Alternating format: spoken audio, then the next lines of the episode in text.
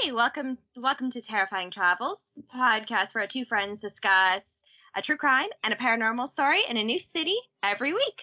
I'm Sabrina, And I'm Madi. and today where are we going? We are going to Reykjavik, Iceland, or just Iceland in general. Uh, super excited. Back to Iceland. Well, you have a little bit ex- a bit of experience there, don't you? Yes, I had an internship there while I was in college. Um, I got to write a chapter of a travel guide all about Icelandic mythology, and it became my senior thesis. And I just really, really, really love Iceland, like so much. Uh, That's really cool. yeah, yeah. Because you was studied archaeology or something? Anthropology. Yeah, Anthropology. That's Yeah, so cool. yeah. I tried because I wanted to be Indiana Jones, but they hit me with, what is this monkey? And I'm like, I don't know, Gigantus Gigantus.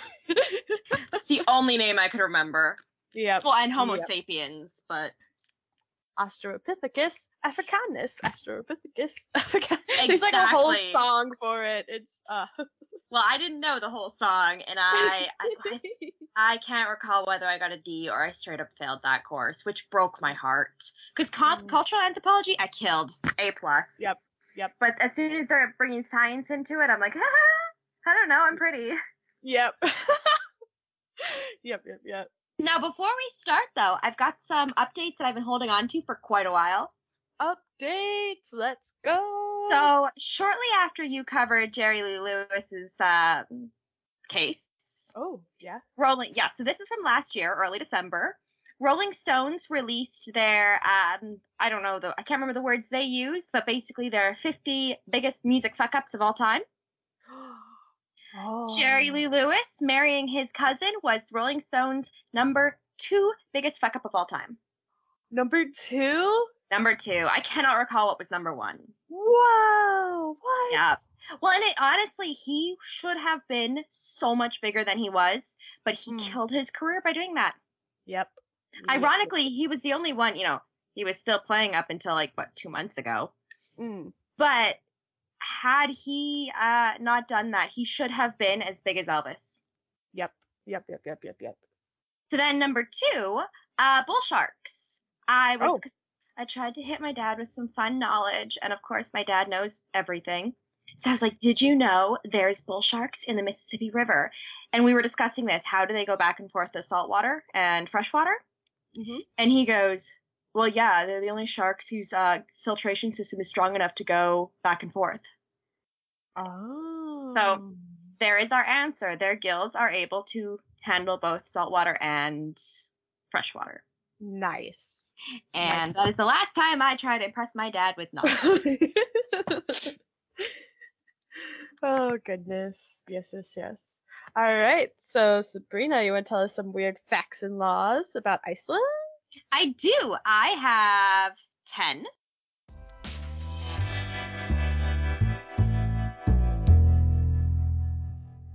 Ooh. Okay. So, and I don't have any great, great, great detail on them. I just put down the what I thought was funny.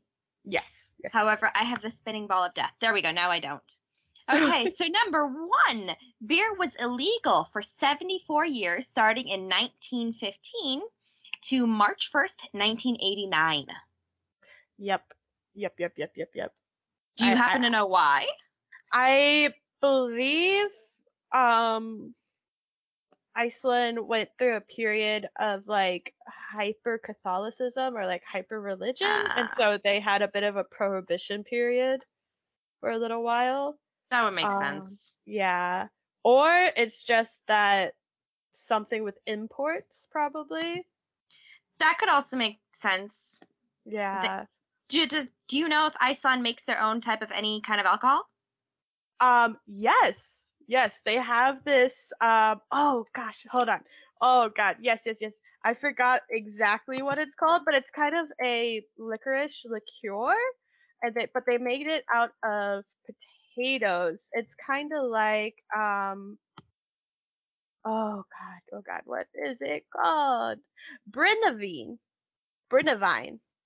Brennivín. It's a type of vodka, um, but it tastes like licorice. Um, okay. Mhm. So That could- uh, That could be good. and it means fire wine, Okay, I love that. also known as the Black Death drink. Okay, I don't love that.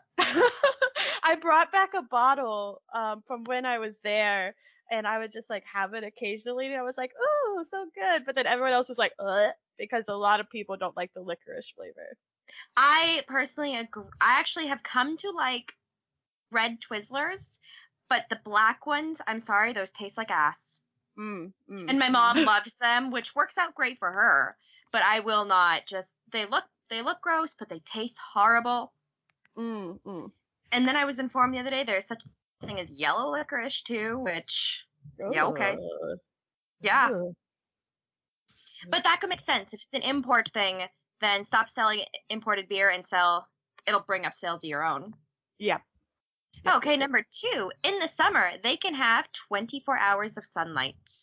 However, in the winter, the shortest day is four hours. Yes, yes. I was there during 24 hour season. We had to have blackout curtains in like every room, and they told us to wear an eye mask.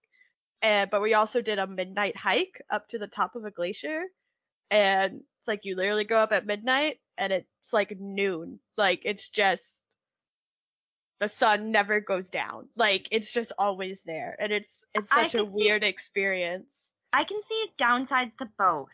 Like, Mhm. I really struggled when I moved to Canada because, like, the sun will set at 5 p.m. Mhm. And however, in the win in the summer, like not by that extreme, I struggled because I would tell the lady I was living with, like, yeah, I'll be home for dinner, and then it'd be eight o'clock, and I'd be getting home, and she's like, where the fuck have you been? And I'm so sorry, the sun was up. I didn't realize it was 7 p.m. Mhm. Mhm. Mhm. And I cannot sleep if the sun's up. I just can't. Doesn't matter how tired I am. The latest I'll get is 8 p.m. or 8 a.m. So Yep, I would yep. die. Yep. But it would be honestly the sun part would be great if you go on a summer trip. You can sure get the most out of your time. Oh yeah. Oh yeah. There's a lot of people who like capitalize on like midnight hikes and like um like spiritual hikes, like going up there at like midnight but the sun is still out. Like it's wild. Yeah, that would be cool. Yeah. However, did you know in like a very very long time from now we could possibly have a bigger or a new Iceland? Really? Iceland is being pulled apart by two tecto- tectonic plates. But thanks to constant volcanic activity, the island, the land is being replaced, replaced in, the, in the space that's being made. It's about two centimeters a year. Oh. Oh wow. So Hmm. Iceland might be the only one that'll that'll be totally fine with the glaciers melting because like they're still being rebuilt even what they're losing at the end. Mm, mm. Yeah, yeah, yeah. Yeah, them and probably the Dutch. The Dutch, I don't know about the Dutch. They make their land from the sea? Oh, they reclaim land. Yeah, yeah, yeah. That's cool. That's cool. Yeah. Yeah. Okay. There is not a McDonald's in Iceland. There was a company owned by the same guy, but it got too expensive, so they closed it and opened a similar restaurant. Yep, that checks out. I can always tell when they're when I'm getting uh, facts off an American website because they're like, "Dear God, there is no McDonald's." okay. Okay, this is a fun one. At some point, somebody made pants out of human skin, as these magical pants would make them wealthy. I did mm. not go into detail on that one because I figured that could be a whole nother case. yes, yes. Oh, interesting. But yes, they had you had to like manage to get the skin. I think I can't recall. I think you have to get the skin apart in one go, Oh, and then you had to wear them. And there was a Oh. picture. I did not save the picture, but the picture came across recently. I think it was actually on another podcast's group chat. I think it was uh, that's why we drink. mm. Um, they were fully intact, including genitalia, if I recall. Yeah, they it, it was something else. I was gonna save the picture, and then I was like, you know what? I absolutely do not need this on my phone. no, no, that that will get you on a watch list or something. Yeah, Absolutely no, it, not. it made me super uncomfortable. Oh, oh my gosh. Okay, here's a more a much better one.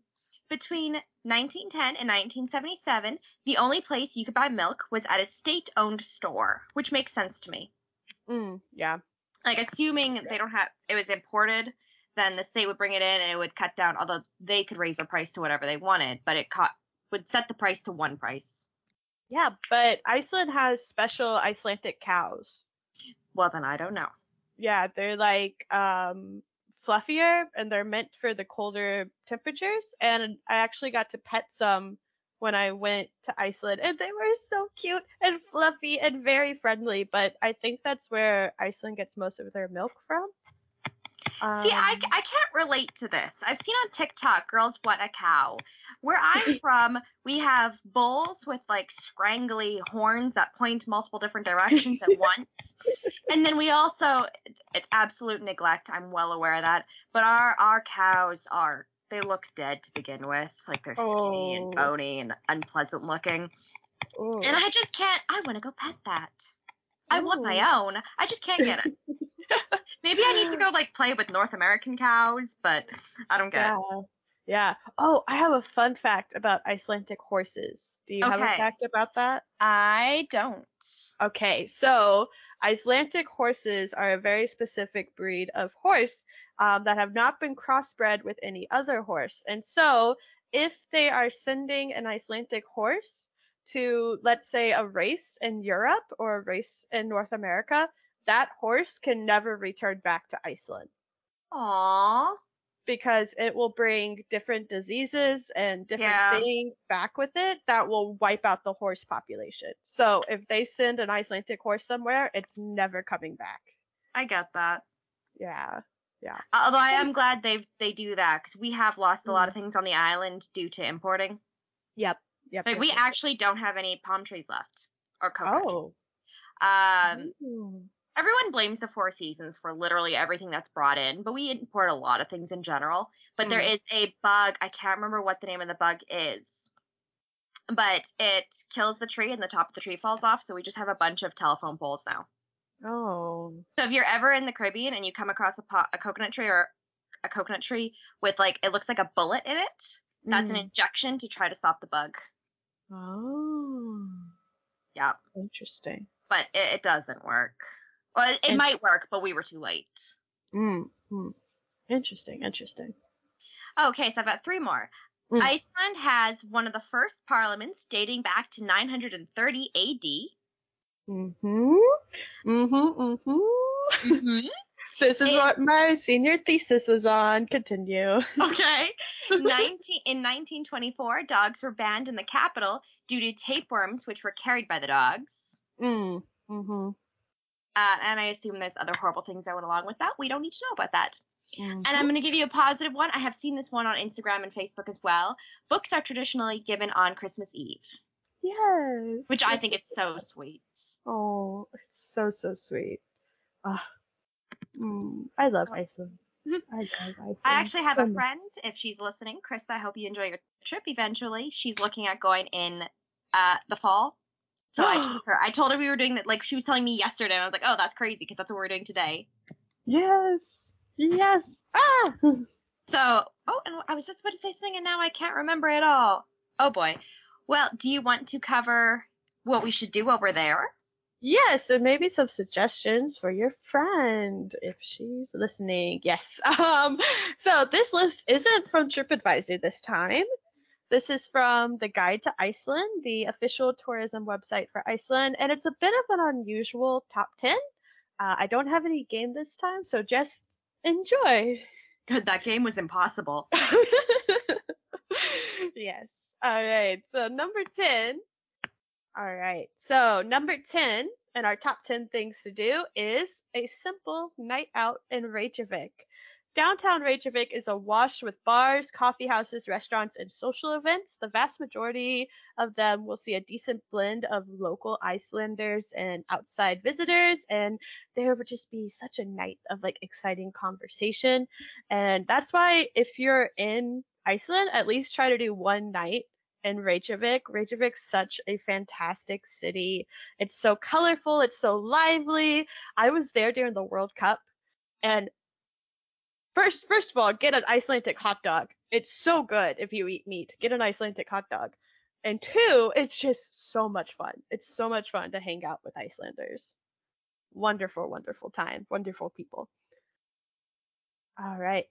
Number nine is, pardon my pronunciation, these are Icelandic names. Um, number nine is, That's Lake- also why you're doing it and I'm not. yep, Lake Maivanten in northern Iceland. Lake Maivanten is a beautiful lake located in a highly geothermally active area in the north of Iceland. The lake is the fourth largest body of water in Iceland, and you can find multiple islands strewn across it. Uh, you can also find the geothermal Maivanten nature baths, where you can go and sit in the uh, hot springs there. So, very cool location. Number eight is the Blue Lagoon Spa, and this is probably one of the most popular places in Iceland because it's the most visited place in Iceland. Um, it's become world famous in recent years because it's very relaxing atmosphere and beautiful surroundings, and it's well known for its like healing mud, and you can apply the mud to your face and like just sit in the hot springs and just enjoy. I forgot to ask, uh, Mm. which ones have you been to? Um, at the moment, just number ten, Reykjavik. Oh, okay. The other two I have not. I Oh. only did like Reykjavik area and then Western Iceland. So, Okie dokie, keep going. yep, yep, yep. All right. Number seven, the Dettifoss waterfall in northern Iceland. Have not been here, but Mhm. Dettifoss waterfall was founded, uh, was found in the Vatnajökull National Park in the northeast of the country, and it's Europe's most powerful waterfall and an Iceland must-see attraction. Falling 144 feet or 44 meters from the Jökulsá a Foljolkum River, Dettifoss waterfall crescendos with a mighty crash into Jökulsá girl drew for canyon below into a canyon below, creating one of the most spectacular and dramatic natural sights in the country. And it was famously used in the opening scene of the sci-fi blockbuster Prometheus. Great movie, great movie. Haven't seen Great. it. I'm like reading these names and they just look like a jumble of letters like thrown together and I'm like I'm so sorry. Honestly, like it's one of those languages where I'm not even sure if they use our alphabet, and it's just there's no way we could possibly do it. right. right, right, right. Number 6 is the West Fjords. West Iceland attractions have a rich history steeped in folklore, mysticism, and magic. The West Fjords is as beautiful as it is culturally fascinating. From the towering bird cliffs of Hornstradur to the tumbling Dianjandi waterfalls, the West Fjords have something for everyone, for everyone and everybody. Uh, think of it like going to see Arendelle from Frozen. That's exactly what I was thinking. And occasionally they freeze over. Yep, yep, yep, yep. All right, number five is the Jokul Snarlon Glacier Lagoon. This glacier-filled lake should be near the top of your list of what to see in Iceland. Glittering icebergs groan and crunch against one another as they make their way from a glacier to the Atlantic Ocean.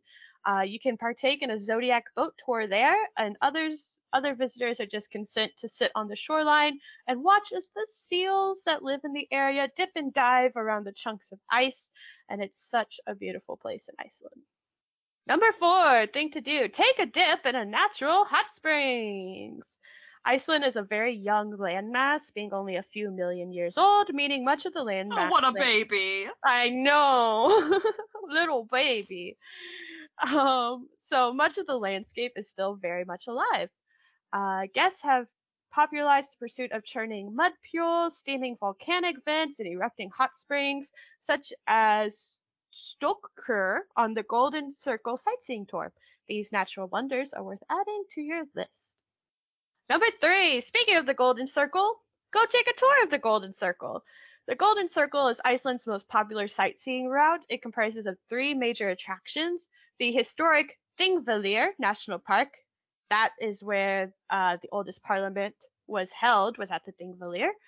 Uh, the highly active geyser geothermal area, and the majestic Gullfoss waterfall. These are some of the best things to see in Iceland, and it's easily accessible because they're really close to the capital city of Reykjavik. And I have done the Golden Circle, and it's amazing. Highly recommend. It makes me think of the Golden Compass. Right? yes. Yes, yes, yes. Number two, try to see the Northern Lights. Um, fun fact about the Northern Lights, they're completely random. Like I am dying to see them. Like, of course, you see them here, and my mother's seen them where she lives, where she grew up. They're apparently very easy to see. Um, and then exactly a year ago this weekend, we rented a cabin, and 'cause I have an app that tells me when to see it. Didn't see anything. In fact, I think at some point I started hallucinating I could see them. oh I saw them just the faintest bit this summer. Mhm. Um, and of course, we were in a populated area, so if we got in the car and drove, we might have seen them. Yep. But just the faintest, like kind of one of those ones where if you look a little bit away, you actually see it better, or if you stare at it too long, it completely disappears. Yep. But even that faint, fa- have you ever seen them? No, no, I have even not. that faint, faint. Have you seen the movie Brother Bear? Yes. It actually looked like that. Oh. Like even that faint, faint bit. And Mom's like, no, they get bright enough that like they're extremely bright if you see them properly. Yeah. Um, and I'm still like I'm not counting what I saw this summer, um, because they were faint enough that it might have been a hallucination. But my mom and she, she she says when you know what you're looking for, you can see them. So I believe I did see something, but it was that faint. But they were just that tiny bit that I saw was kind of Hmm. incredible. Yeah, yeah, yeah, yeah. Yeah, it's it's wild. I, and like I didn't know that they were random. I thought they were just like a nightly thing if you were like far far enough north, but nope, completely random. So have an app, and if you're going to Iceland, try to see the Northern Lights, otherwise known as the Aurora Borealis. Uh, it can only be seen in winter, and in uh, I recommend the northernmost parts of Iceland to go see it. Um, and it's just crazy beautiful. So if you're in Iceland, try to go see those. Um, and number two, Oh, hold on 10 seconds though. Mhm. I don't think you're right about only in winter though. Uh, cause I saw them in June. oh, I'm not, honestly, I'm not entirely sure. This is just what it said on Guide to Iceland, that it can only be seen in winter. I mean, they, they're probably brighter in the winter. Mm. Um, cause like it's something to do with like air and reflecting and electricity. And I would just imagine static is better in the winter. yes. But you can definitely see them in the summer as well. Mm, mm. Okay. But I, I think I think it is definitely easier to see in the winter. Yes. Yes, yes, yes, yes, yes.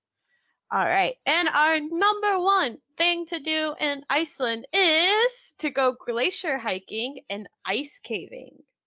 As the name suggests, Iceland is a land defined by its frozen landscapes. While some think Iceland is not quite frozen enough to warrant the name compared to Greenland, it's still a country of floating icebergs, sweeping glaciers, and dazzling blue ice caves. During the winter, Iceland truly lives up to its name. It's an environment perpetually trapped between darkness and glittering white snow. There's so many cool things to do in Iceland, literally and figuratively. So I definitely recommend glacier hiking and ice caving. I have done both and they were fantastic. A, touching a glacier is on my bucket list. Oh girl, it's it's magical. Like it, it's just magical. There's no other way to describe it. Um, and I have some personal recommendations. Um, personally, I recommend going to Western Iceland, not the West Fjords, but more specifically the Snæfellsnes Peninsula. It's a beautiful region of Iceland with waterfalls and glaciers and so many cool little fishing towns, and the whole entire landscape is just so mythologically charged and so charged of just like folklore and stories and everything in between. And it's just so cool to go see that peninsula in general. Um, my favorites of Western Iceland is the Snæfellsjökull Glacier, uh, the Black Pebble Beach, and the small little fishing town of Skirkisholmer, and then the Skortulaf Lighthouse and Kirkjufellfoss, and just basically all of Western Iceland. So if you're going to Iceland, I definitely recommend hitting up the western part of it as well. Those are the top 10 things to do in Iceland, plus some of my personal recommendations. Very cool. Well. I have not been to Iceland, but I remember when we did our Manitoba episode, I said the Gimli that my what is it? What was I drinking? Whiskey, whatever. Where it came from. For some reason, um, half the community in Gimli is Icelandic. They all just kind of moved there. Ooh. Yeah, because I was talking. I know I know a girl who moved. She's from Iceland and she moved, and she's like, yeah, my parents just woke up one day and said, hey, let's move to Gimli, Manitoba. And I was like, what? Like, why? What was the call? And she's like, well, Mhm. everyone there is Icelandic, so it's just kind of like moving with the community. Ooh. Interesting. I always find that interesting. Is like, how did that happen? Yeah. Yeah, like, yeah, yeah. what brought everyone there at one point? There's even like a giant Viking statue. So I was hoping to make the trip out before we did our episode, but unfortunately it's cold as balls and I don't do that. yep, yep, yep, yep, yep.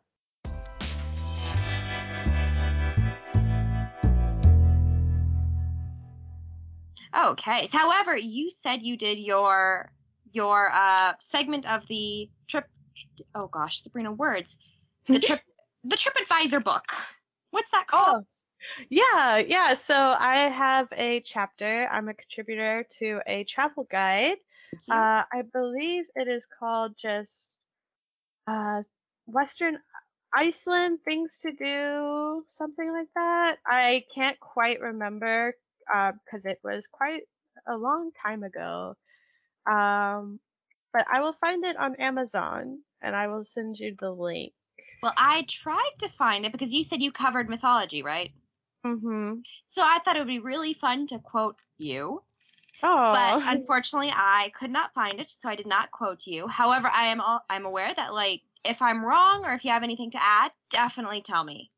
yeah, yeah, yeah. Of course, of course. Okay, so would you like to learn about the Huldufolk? The Huldufolk! Oh my god, yes! Okay, yes, sorry. You're good, you're good. Okay. So Yep, I'm ready.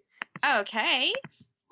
Well, I'm not sure whether I love these things or not yet, to be honest. Mm, mhm. But I feel like that's all mythological creatures. They're great if you leave them like gold coins, and if not, they'll kill you. Yep.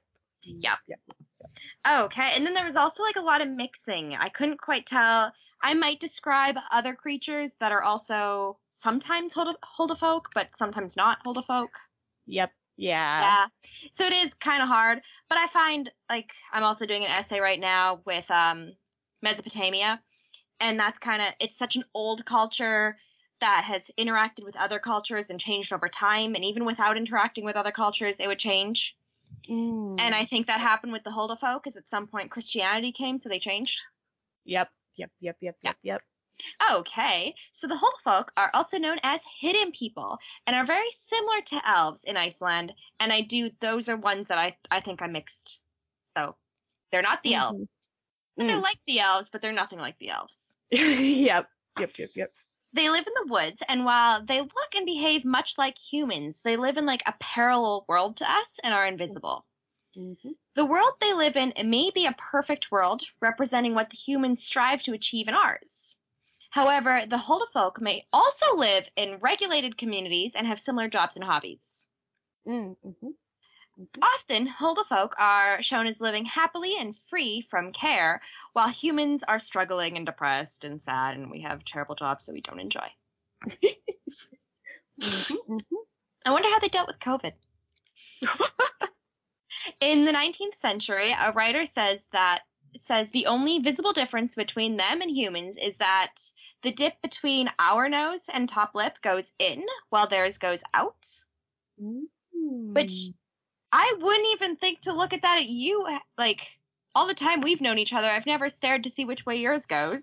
Yep. Yep. Yep. Yep. Sounds a little bit weird if you notice that. mm-hmm.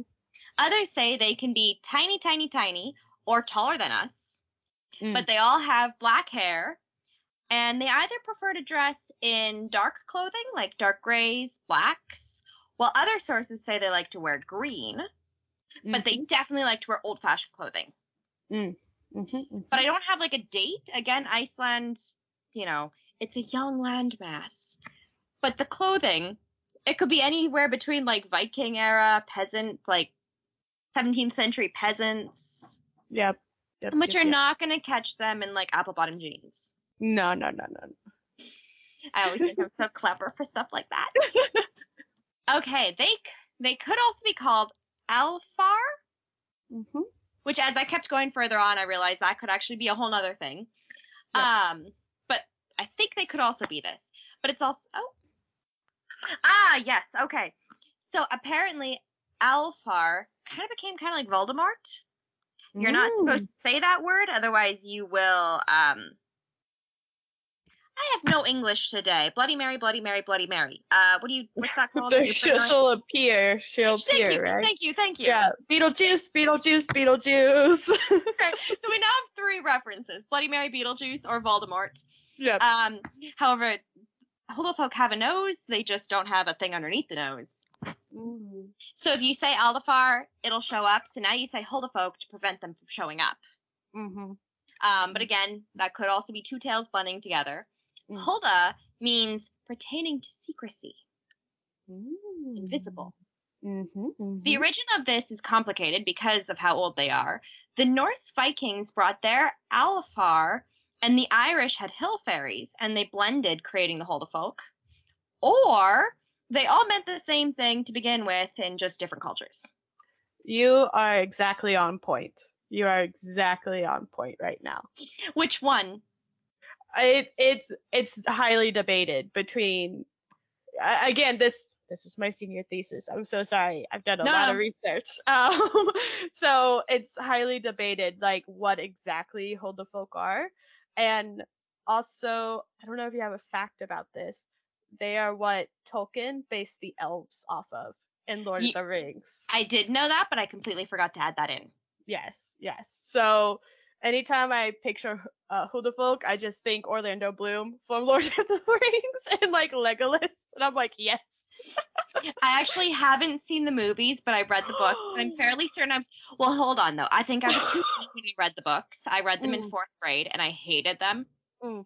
They Mhm. just, I just read the first page and the last page of every chapter, and they're still fighting in the woods. And I'm Mm. aware that might have just been because I was too young. But I do recall the word groin was used in the book, and I was like, oh lord, because the elves don't grow any hair even on their groin. And in fourth grade, I was like, oh, this is a dirty book. yes, it was passed around the classroom.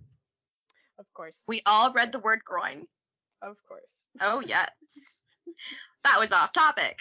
And Mm. it's actually going to be ironic because we're about to go into Christianity. Mm-hmm. However, in the 11th century, Christianity grew in Iceland, and the Huldufolk became the dirty children of Eve, who needed to be hidden from God.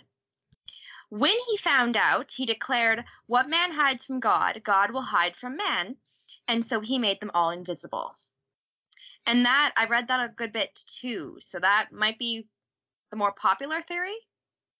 It's like the newest one. It's like the new hotness, basically. And it was during a time when historically Iceland wanted to get in the good graces of Norway, who was very Catholic at the time. So there was a, surprisingly enough, an anthropologist called Snorri Sturluson who wrote the Icelandic sagas. And he basically just embedded Christianity into it to be like, look, we have the same stories and we have the same God. So look, Iceland and Norway, best friends. That I, I could see that, yep. yep, yep, yep, yep, yep, yep. Okay. Some Christian folk tales also suggest they could have been fallen angels forced to live in an in between world between heaven and earth, which could carry on with yours. I don't like that theory so much. It's just kind of boring. This could explain why they sometimes rebel against Christian rules, though. For example, the Christians oppose dancing, and I'll never understand why Christians hate dancing. And so the elves started dancing and terrorizing authority figures with dance to show that the Icelandic people loved and missed dancing. So footloose. Okay, if the Alfar are the same as Huldufolk, you may see tiny homes people have made for them around Iceland, as well as tiny churches to convert them to Christianity. I just think it's so funny that they built tiny churches to try to convert elves.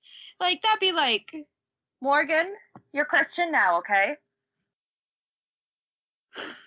Morgan is asleep in his little cubby, so maybe that's his new church. Okay, problem is I'd have to vacuum out all the catnip. Oh, the devil's lettuce. The Huldufolk are known to love parties, and so there are four Icelandic holidays that have traditions related to them. Uh, let me know if you ever experienced any of them. For Christmas, you should clean your house and leave food out for them.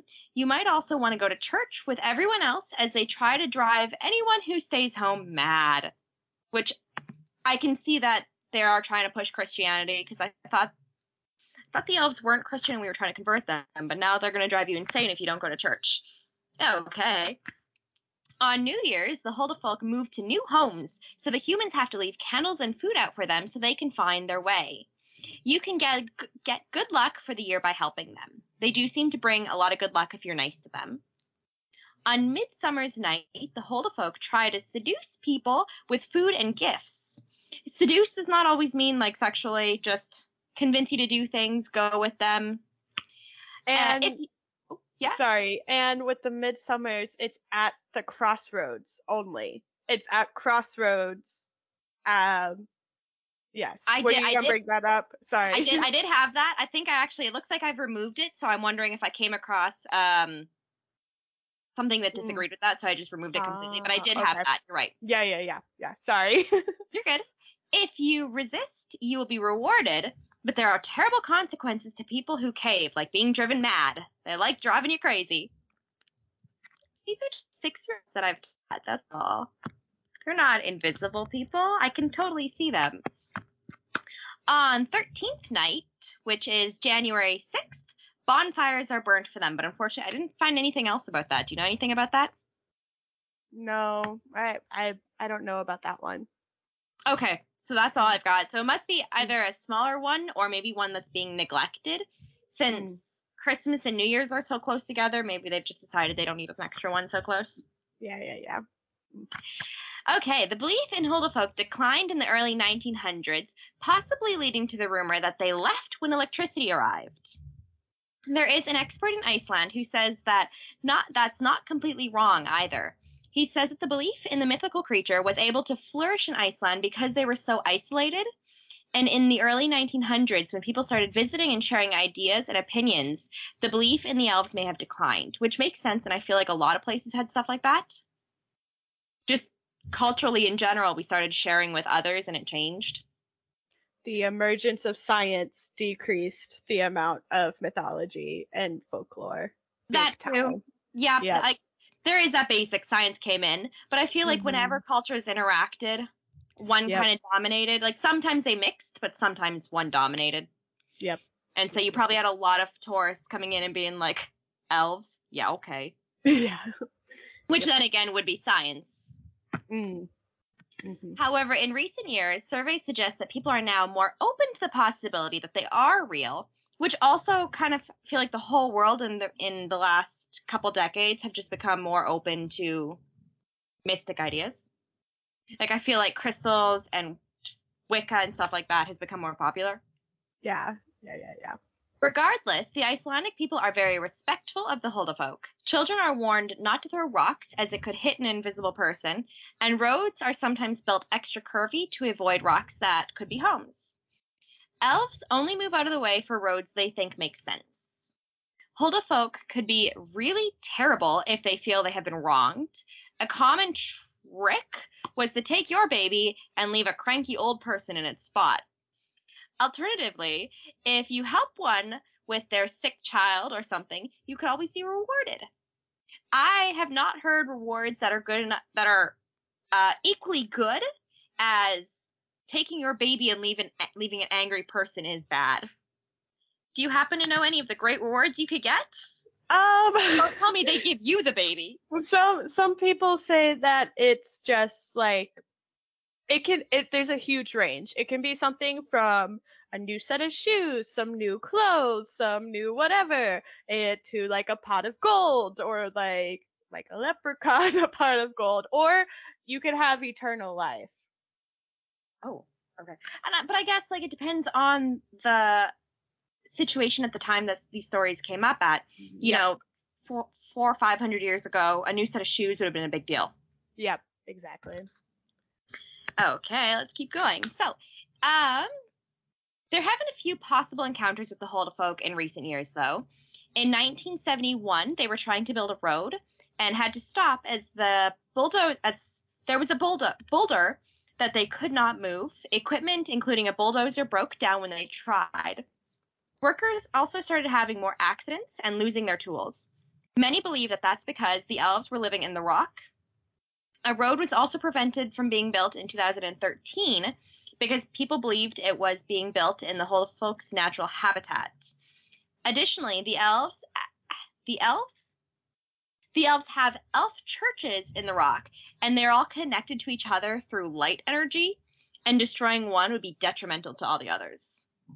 Like they're all connected kind of like a human body. So if you remove the uh, I don't know, a lung and don't close anything off or fix anything, then it's going to ruin the rest of your body. It's like Avatar with their hair, and they can just like connect to like all the creatures and the trees and stuff. Again, a movie I haven't really seen. I saw, I'm sure I've told you, I saw when it first came out, and the friend that I was watching it at their house, they had one of those TV that was see through on the sides.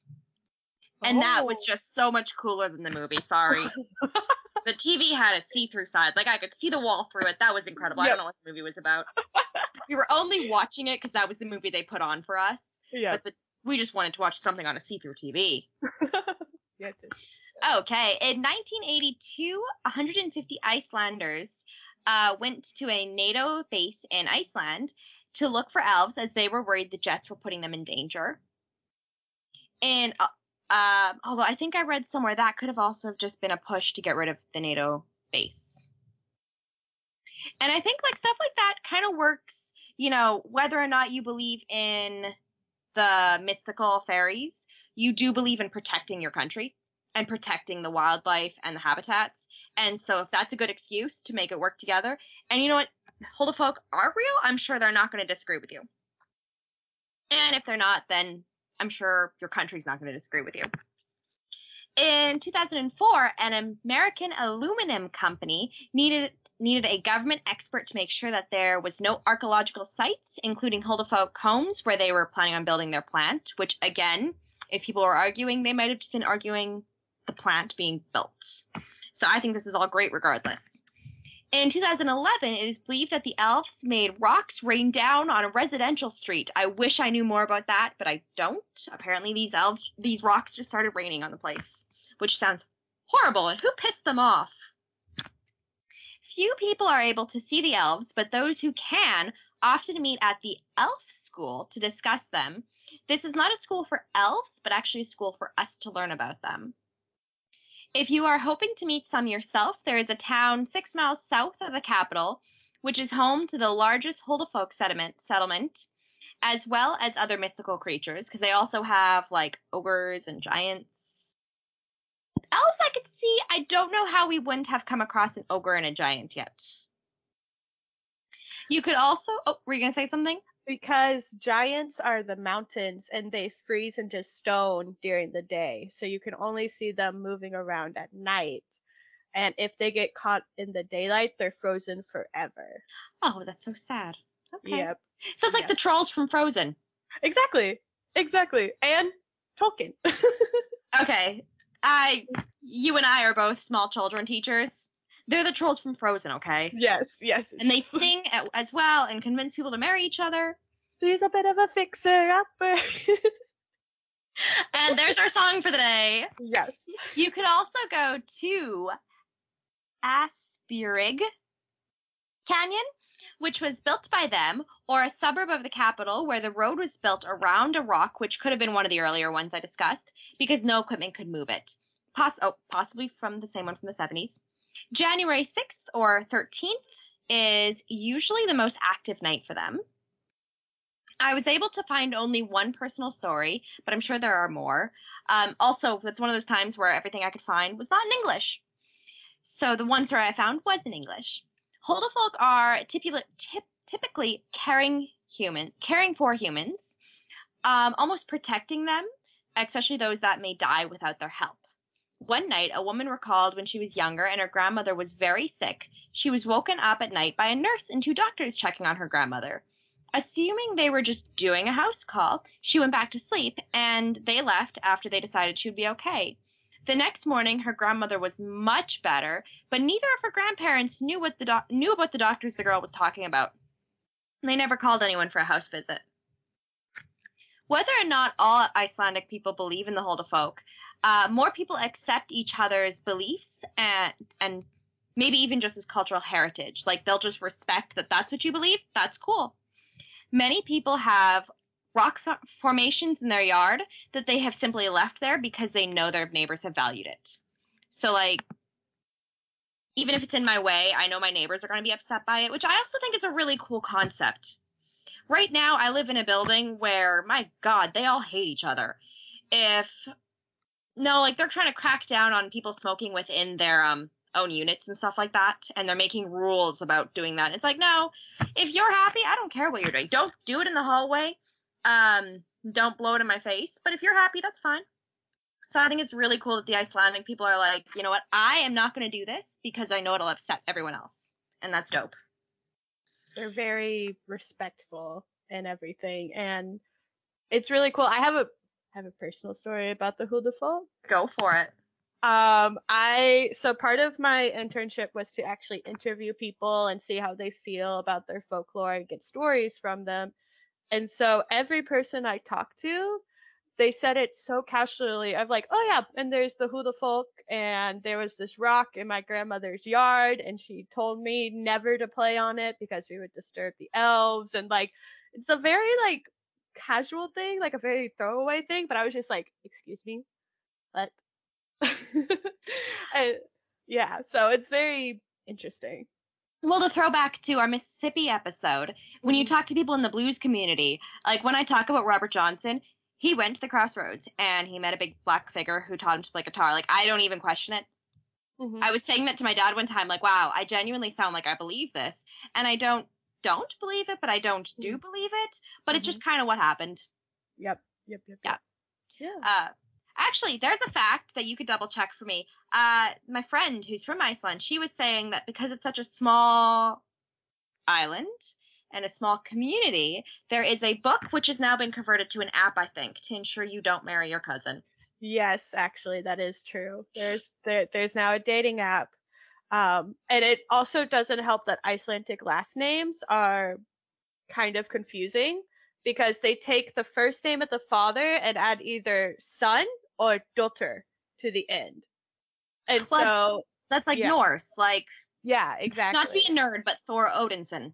Exactly, exactly. So it gets very confusing and you you just got to make sure and plus it is a small community. There's only 100,000 people around there that live there. So as someone who comes careful. from an even smaller community, I think it's genius. Yep.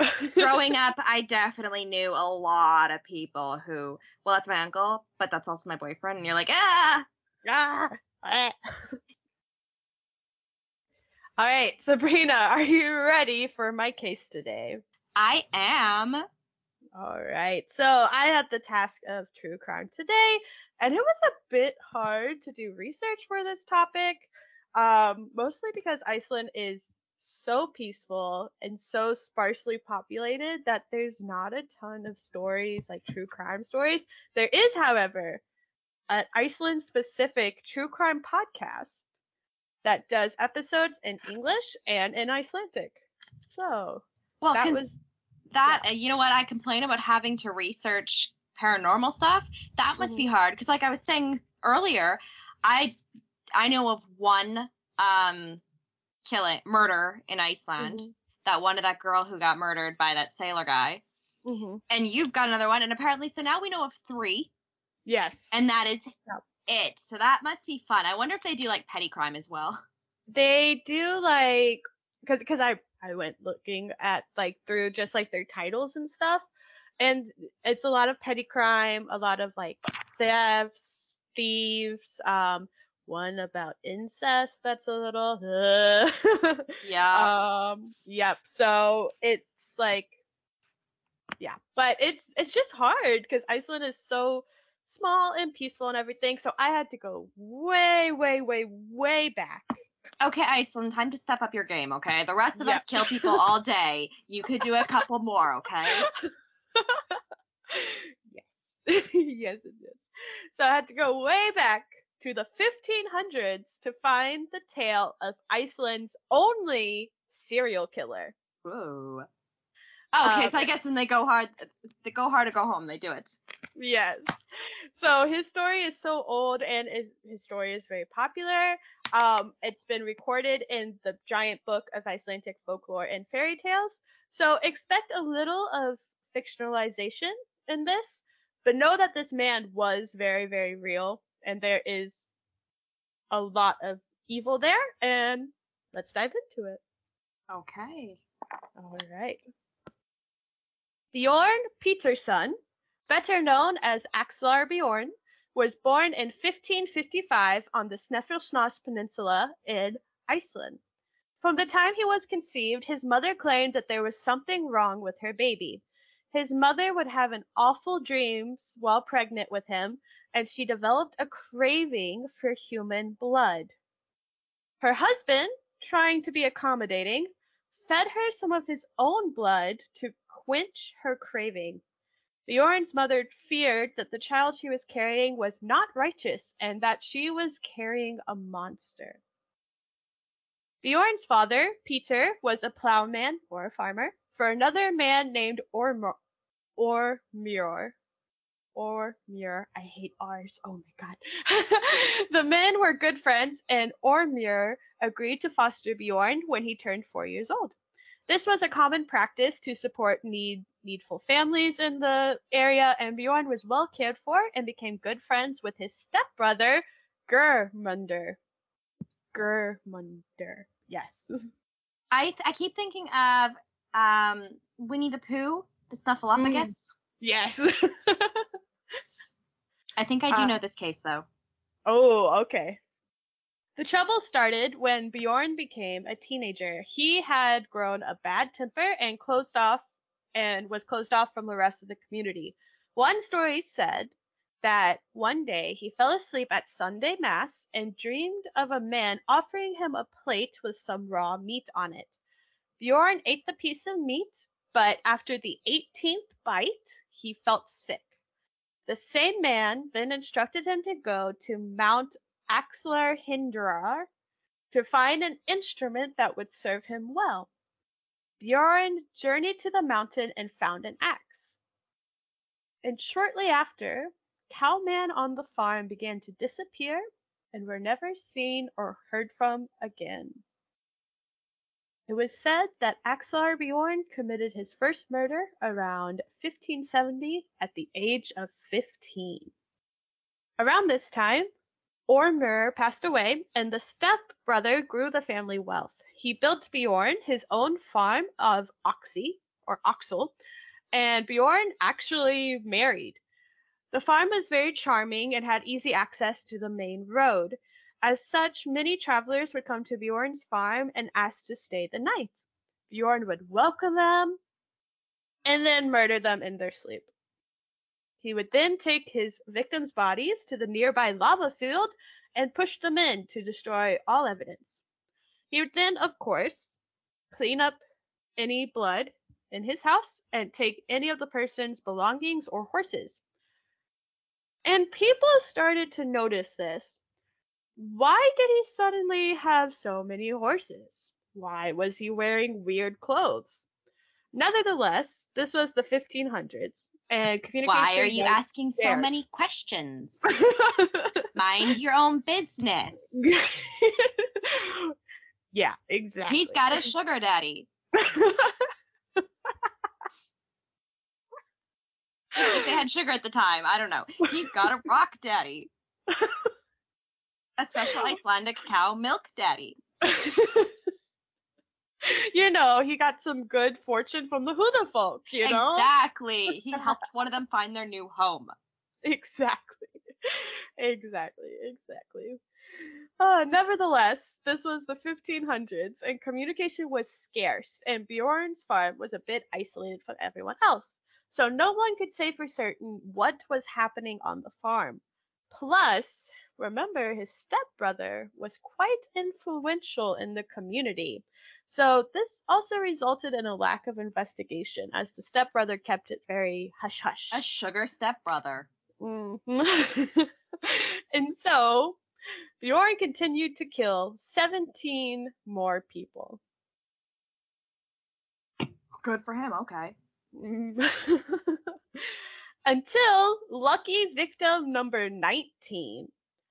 Now, there's some dispute as led, led to the discovery of this crime in 1596. One account states that a woman and her three children had asked for shelter. Bjorn killed all three of her children, but she was able to escape to alert authorities. Another story said that it was two siblings that arrived on the farm to receive shelter, and the brother was able to alert the authorities while the sister was actively being murdered. Um, and yet another story says that Bjorn failed to kill a boy that came to his farm, and the boy was able to escape and hide in a gap between the lava pools and then alert the authorities. Can we No go with the what- last one? Yeah, yeah, yeah, I always, yeah. Whenever I hear stories like that, like I'm glad that person got to alert, alert, alert authorities so that it doesn't happen again. But when Mhm. it comes to stuff like that, just kill me too. Yup. Like I can't imagine having my children or my family. Like I'm close with my brother. If him and I are at something and he gets murdered, kill me too. Yeah. I'm not living with that. Mm-hmm, mm-hmm, mm-hmm. So, no matter what ending, somehow the authorities got alerted and Bjorn was captured in 1596. He was about 41 years old. Wow.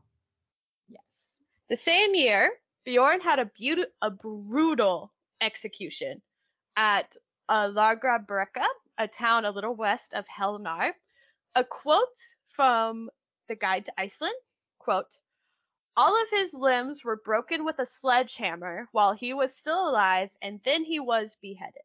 He had he was such a horribly dangerous person that people were afraid that he would turn as a ghost and hunt them, so his body was cut into pieces and put in three cairns to prevent him from returning as a ghost. End quote. Cairns are like little jars. Mhm. So they basically broke all his limbs, beheaded him, cut him up into pieces, put him in jars, and like scattered them throughout. Like you've got to do with a vampire, otherwise they pull back together. Yep, yep, yep. It also said that his private parts were cut Ah. off and thrown into his wife's lap. Well, I mean, was I was Like, well, I mean, I was down for yeah, you can't let that procreate and honestly, giving it to his wife, I mean, that's more of an insult to her. But you know what? There have been freaky cases of women doing freaky things. I would not give those to her. yes. Yes, yes, yes. Why? do you know why? Like, do they think she knew or something? I'll get to that in a minute. Okay, okay.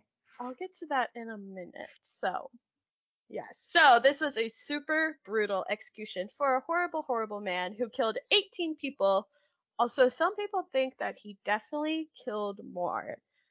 Um, and that's really the story of Axelar Bjorn, Iceland's only serial killer. But, but, but, I have some things to But, but, but. but but but but I have some things to add. Unfortunately, Bjorn's bloodline did not get any better. Like, Oh, I love those. did not get any better. So his wife was named an accessory to his murders because obviously she was in the house while it was happening. Yeah. And she was also sentenced to death, but she was pregnant at the time, and so they didn't execute her, and there was no records to prove that her sentence was ever enforced. So they don't, she was just never executed by technicality of pregnancy. Like, Yeah, and I think I think I know where this is going. Mm. So the son, Bjorn's son, Sven, was hung in 1648 for attempted rapes. Uh, his grandson, Grisel, was also hung for his crimes, although we don't know exactly what those crimes were. So, is this just a case of bad blood? Or was this a curse put on the family by the stranger with the plates? Or Honestly, what was this? from a psychological perspective, that would be really interesting to work out. Like, is it nature versus nurture? Were they born bad, or were they constantly told, you come from a bad line? And, you know, obviously the first son grew up without a father. The second fa- son grew up with a father who was a rapist. Um, Yep. yeah, Mhm. Mhm. So that's yeah, go ahead. that's like Hitler's uh relatives. They vowed not to have kids to end the bloodline. Mhm. Um, plus, especially with Hitler, though, that could make like a really weird. The neo Nazis or whatever horrible people will find those groups and be like, "By the way, you're our leader," and I'd feel bad for them when they're like, "No, no, no, no, No, I am no. not." But also, you never know. Does Mhm. that can that be nature versus nurture? Yeah, that's a really Yeah. interesting idea. Yeah, it's really a hot debate, really. Like, there's some that say yes, some that say no, some that say, you know, he was just a super horrible person. Um, now, this story has become a little popular with tourists and has been kind of incorporated into Icelandic tourism because the only serial killer, like, Dark tourism is such an interesting concept. Like even as someone who finds this really interesting, I Mm-hmm. don't. There was a um t- a show on Netflix that's Yes. dark tourism, and some of it is really interesting. Like yes. I like in Mexico, Day of the Dead. That's Mhm. interesting, and that would kind of be Mhm. dark tourism. But then there's other times where it's like, no, I don't believe in making a big attraction out of these people. Right. It's like um there was an episode of that same show where they went to Japan to see um the radioactive Yeah, things that happened um and all that stuff. I can't why can't I remember the? Hiroshima and Yes, thank you. I can't remember Oh the name of the other one. Yeah, yeah, yeah. And they go to Hiroshima to like see it and like have little meters that show the radioactivity and I'm like that's a little They have the same thing with Chernobyl. Yep. I'm like Yeah, like you're putting yourself in danger because they are Mhm. aware. And I, I think it was Chernobyl, possibly. There were people who are still saying, like, yeah, no, I, I, I still have weird things. Mhm. Um, and I can't have kids and stuff like that. So you're endangering yourself, but also like that to me is one where you can go and see. Like I've seen photos where like there's just food left out Mhm. where they left, and same things. I've seen pictures of Ukraine more recently Yeah, where like Yeah. people have returned home and being like, that was my tea from a year ago. yeah, yeah. that stuff is where it's it's too close, it's too real. I when it comes to murders and stuff, like you know, Lizzie Borden is one. You mm-hmm. her house and stuff. I don't want to touch the things she touched. Right, right, Like, I right, think right. you could take photos in the chair her father was killed in, and it's like that's not okay. Yeah, yeah. It's like where does the line go for dark tourism? Yeah. Yeah. Um, but like I said, the story has become a little popular with tourists, particularly in Western Iceland, where the story takes place.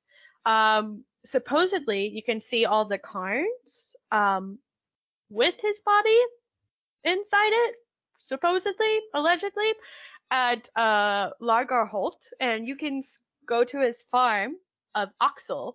Um, the farm is still maintained, and you can go and like tour around it and like everything.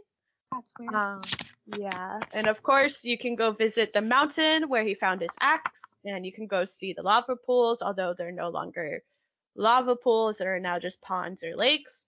Um, and yeah, why not check it out if you're going to Iceland? Meanwhile, I'm here like, don't, don't do it. Yeah, Although yeah, I mix about his body pieces being out, because like, in one way, I'm like, don't make a shrine to this, but at the same time, Mm. shake that shit up. Just sh- shake them. shake, Just shake, kind- shake. yeah, do a whole shake, thing shake, out of shake. it. Yes. Shake the car. shake the car. Shake the criminal. Let's see if you hear some bones in there, like Are like you resting in peace? bones. Are you having fun? yes. Oh, Am I And- pissing you off, huh? yes. And like Lizzie Borden that you mentioned earlier, there's a lullaby about Bjorn. Of course there is. Because you know the Lizzie Borden took an axe, gave her mother, Mother 40, 40 whacks, whacks when she saw when she what saw she'd what she had done. No, her father 41. 41. Yeah. Although that is so off. It was only like nine and ten. Yeah. Yeah. See that that makes sense to me. That was made Mm. by children to scare each other or parents to be like, listen, don't go out on the on your own because this happened. So that makes sense to me. Yes, this is a lullaby to sing infants to sleep. Also, Europeans are great like that. yes. I love So- Russians. Or sorry, not Russians, Germans. Mm. Go to sleep, otherwise you're gonna be murdered. all of the Grimm brothers fairy tales. Yes. All right, so here's the lullaby. None should large with gun Bjorn who has the fancy clothes. He takes them to Igtadrorn mere, blood flows down the road, and I walk you child until you doze. And I'm sure it's much prettier in I-. um, yeah, um, this case is really interesting um, because it's like part mythology and part real and part everything. Like, I read this whole article just about the mythological context of this story, like the fact that it was blood and it was his mother taking blood and then him also eating supposedly human flesh that awakened the monster in him Yeah. and that's a very common theme in um, Norse mythology and in Icelandic mythology, and also the fact that he ate 18 pieces of the things on the plate and he killed 18 people, but he couldn't kill the 19th. Valid, yeah. So it's it's very interesting, and then of course they go into like, oh, you know, he was secretly the devil in disguise because they got to go into Christianity all the time. And, like, Always, yeah. always, or like, yeah, the fact that he was like, or that he was like doomed by Odin or something like that, and it's just it's it's fascinating. It's an interesting story, and that's my case, and it's a little shorter. But I will have a day trip episode where I tell you guys a, another more recent true crime case out of Iceland. Very nice. Well, next I will be doing my true my I have the next day trip. Yes. I am doing an alien case. Ooh. I actually tried to go hunting it with Morgan, and we just ended up at a very popular beach, and Morgan was pissed. Until, of course, someone walked by and went, "Oh, it's a pretty kitty," and he was like, "Yes, I am. I have mm. an attention whore for a cat." Okay, well that was really exciting. Where are we going next? All right, guys. Thank you so much for flying with us today. Join us in two weeks as we prepare your flight to Madrid, Spain. Very exciting. Yes. Make sure to rate, comment, and share wherever you find your podcast. It's a really great way to help us out. Thanks for listening and stay terrified. Bye. Bye.